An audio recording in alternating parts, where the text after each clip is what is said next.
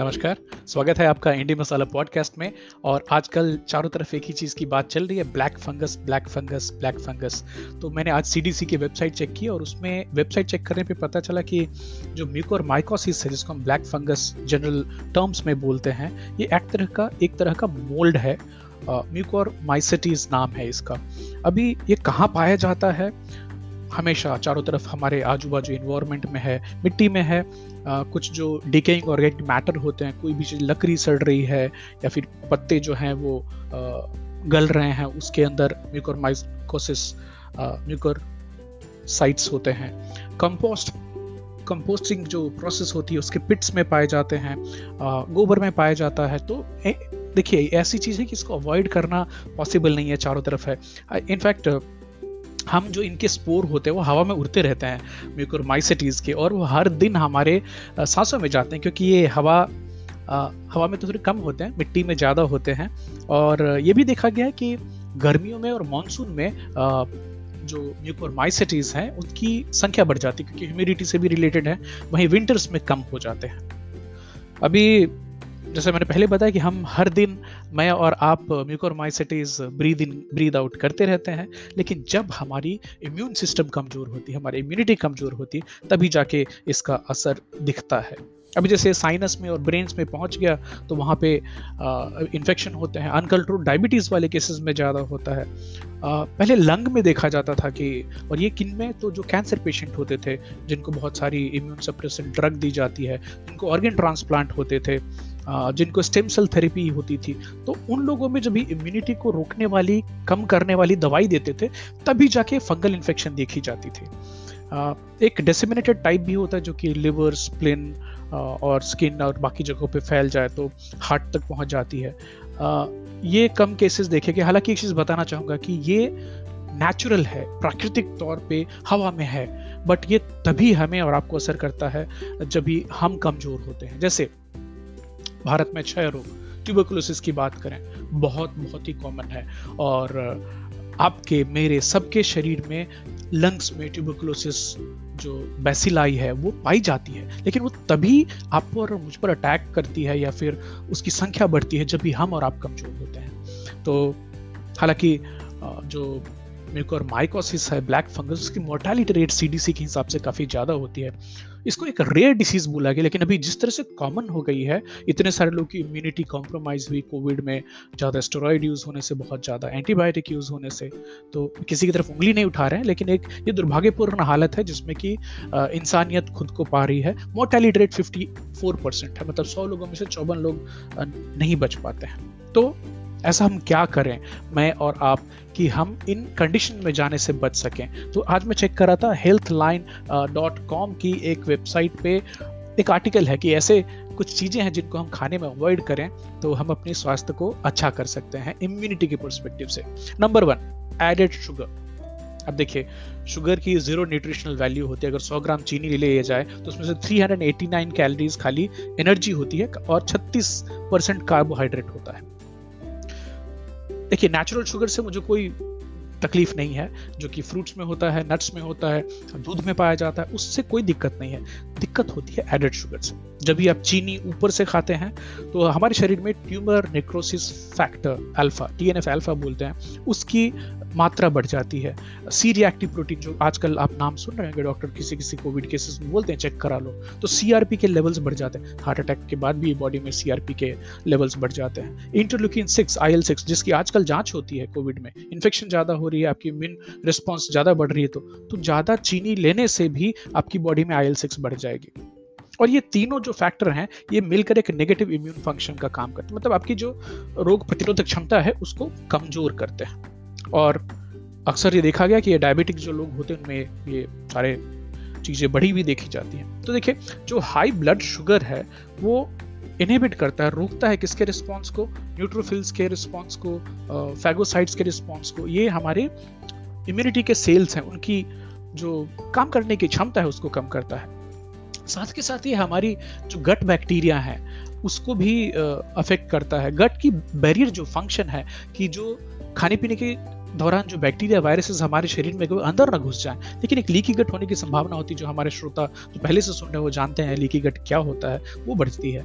आपकी जो immune response है वो भी ऑल्टर होती है। यहाँ तक कि 2012 की एक स्टडी में जिसमें कि 562 एडल्ट को स्टडी किया गया था, उनमें अगर हाई ब्लड शुगर देखी गई तो उनका इम्यून रिस्पॉन्स कम देखा गया, उनमें हाई C-Reactive प्रोटीन की लेवल्स भी देखी गई। तो जो हाई ब्लड शुगर होता है आपके शरीर में, तो आपकी इम्यूनिटी डेफिनेटली अफेक्ट होती है, चाहे आप डायबिटिक हो या नॉन डायबिटिक हो। तो एक और एक स्टडी में देखा गया कि जो काफ़ी हाई शुगर लेवल जिनका रहता है उनमें रूमेटाइड अर्थराइटिस ज़्यादा देखी गई। तो ऐसी चीज़ें खाने में कम करने की कोशिश करनी है जिसमें एडेड शुगर हो अलग से, जैसे आइसक्रीम है, केक है, कैंडी, बिस्किट खाते हैं, चॉकलेट वो वाली नहीं, डार्क चॉकलेट नहीं जो चीनी वाली होती, मिठाई है, बहुत सारा चाय में बार बार चीनी डालकर पीना, ये सब चीज़ें कम करने की सलाह देते हैं डॉक्टर्स।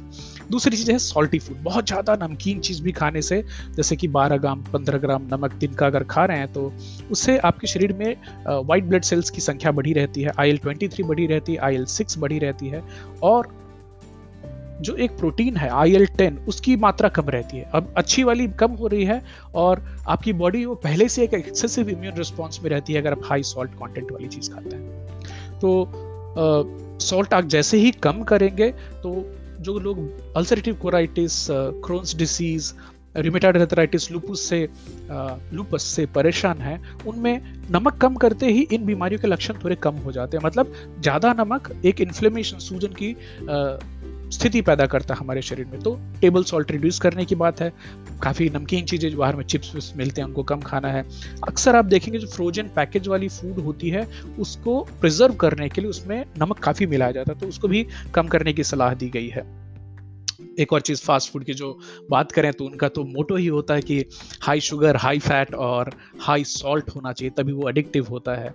तो उसके ऊपर आएंगे वापस। तो नंबर 3 पे है food which are high in omega 6। आप बोलेंगे ओमेगा 6 तो अच्छा होता है, नहीं जी, ओमेगा 3 ओमेगा 6 दोनों का रेशियो अच्छा होना चाहिए, या तो 1:1 होना चाहिए, 1:1 होना चाहिए, नहीं तो 4:1 भी चलेगा, 4 ओमेगा 6 1 ओमेगा 3।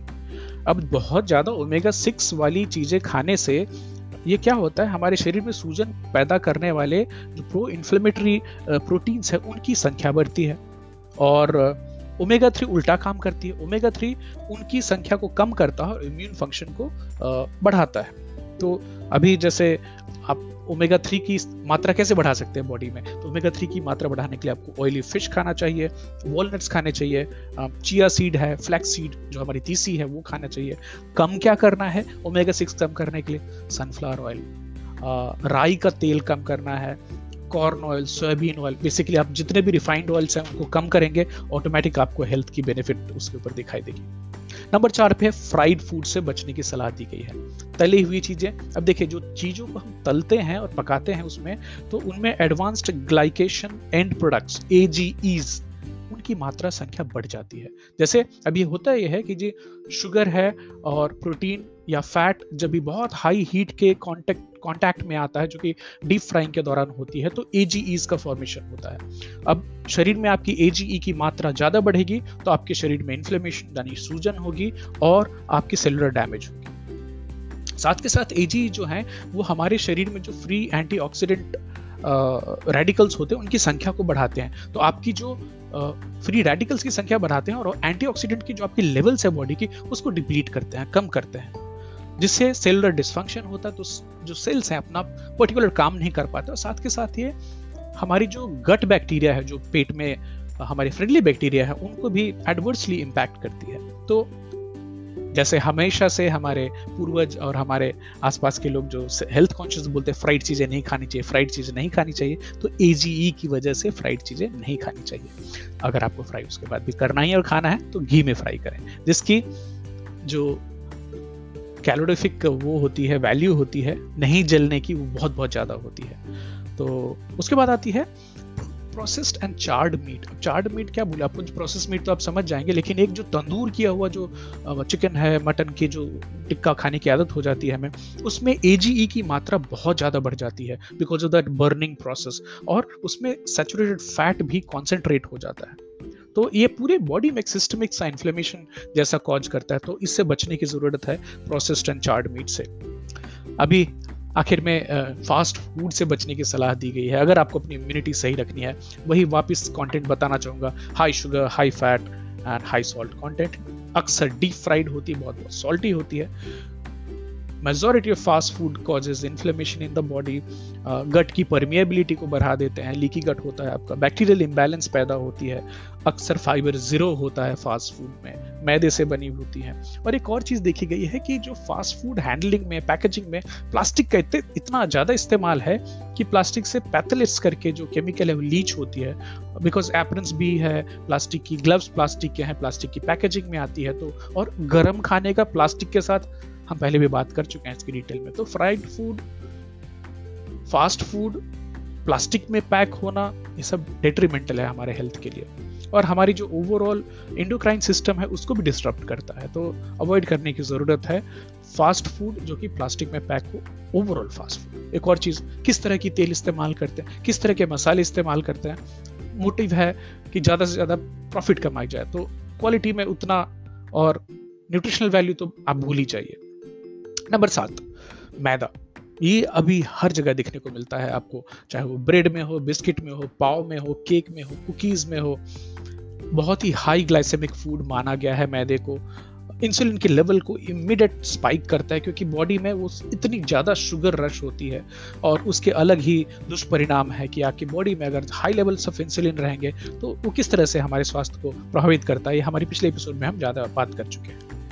ज़्यादा मैदे वाली कंटेंट है, मैदा की जो हाई रिफाइंड मैदा है उसको खाने से आपके शरीर में फ्री रेडिकल्स बढ़ते हैं जो कि एजिंग करते हैं, आपको बूढ़ा करते हैं, हमारे ऑर्गन्स को नुकसान बढ़ाते हैं, सी रिएक्टिव प्रोटीन्स के लेवल बढ़ते हैं। तो आप पूछेंगे करना क्या है फिर, मैदा तो बहुत ही उबिक्विटस है, सब जगह है, तो अवॉइड करें। उसकी जगह पे हाई फाइबर कार्ब्स, वेजिटेबल्स का इस्तेमाल है, ओट्स खाना है, फ्रूट्स खा सकते हैं, लेग्यूम्स है, और हमारी जो देसी जो अनाज हैं, मिलेट्स, बाजरा, ज्वार, किनुआ खा सकते हैं आप, रागी खा सकते हैं, बहुत सारे ऑप्शंस हैं। तो ये थी हमारी एक छोटी सी कोशिश कि खाने में वो कौन सी चीज़ें अवॉइड करें जिससे हमारी इम्यून सिस्टम और इम्यूनिटी है उसके ऊपर में एडवर्स इफेक्ट ना पड़े, जो कि अभी के समय में बहुत बहुत ज़रूरी है। फिर रहने दीजिए, फिर ब्लैक फंगस हो, वाइट फंगस हो, ये सब तो मोल्ड है, वो हवा में तैरते रहते, घूमते रहते, बट जब तक हम कमज़ोर नहीं होंगे वो हमारा कुछ नहीं बिगाड़ सकते। तो उम्मीद है कि आपको आज के एपिसोड में थोड़ी जानकारी ब्लैक फंगस के बारे में भी मिली होगी, और ये जानकारी मिली होगी क्या चीज़ें ना खाएं अपने स्वास्थ्य को अच्छा रखने के लिए। Thank you so much. कल हम और बात करेंगे थोड़ी इम्यूनिटी बूस्टर फूड्स के बारे में, जो नॉर्मली अपने खाने में इस्तेमाल करके हम अपने आप को और अच्छा बना सकते हैं। बहुत बहुत शुक्रिया आप सबका ज्वाइन करने के लिए, और आपके कमेंट्स और आपके आशीर्वाद का इंतजार रहेगा। Thank you so much. Amit Shekhar, Indie Masala, signing off for today. Bye bye.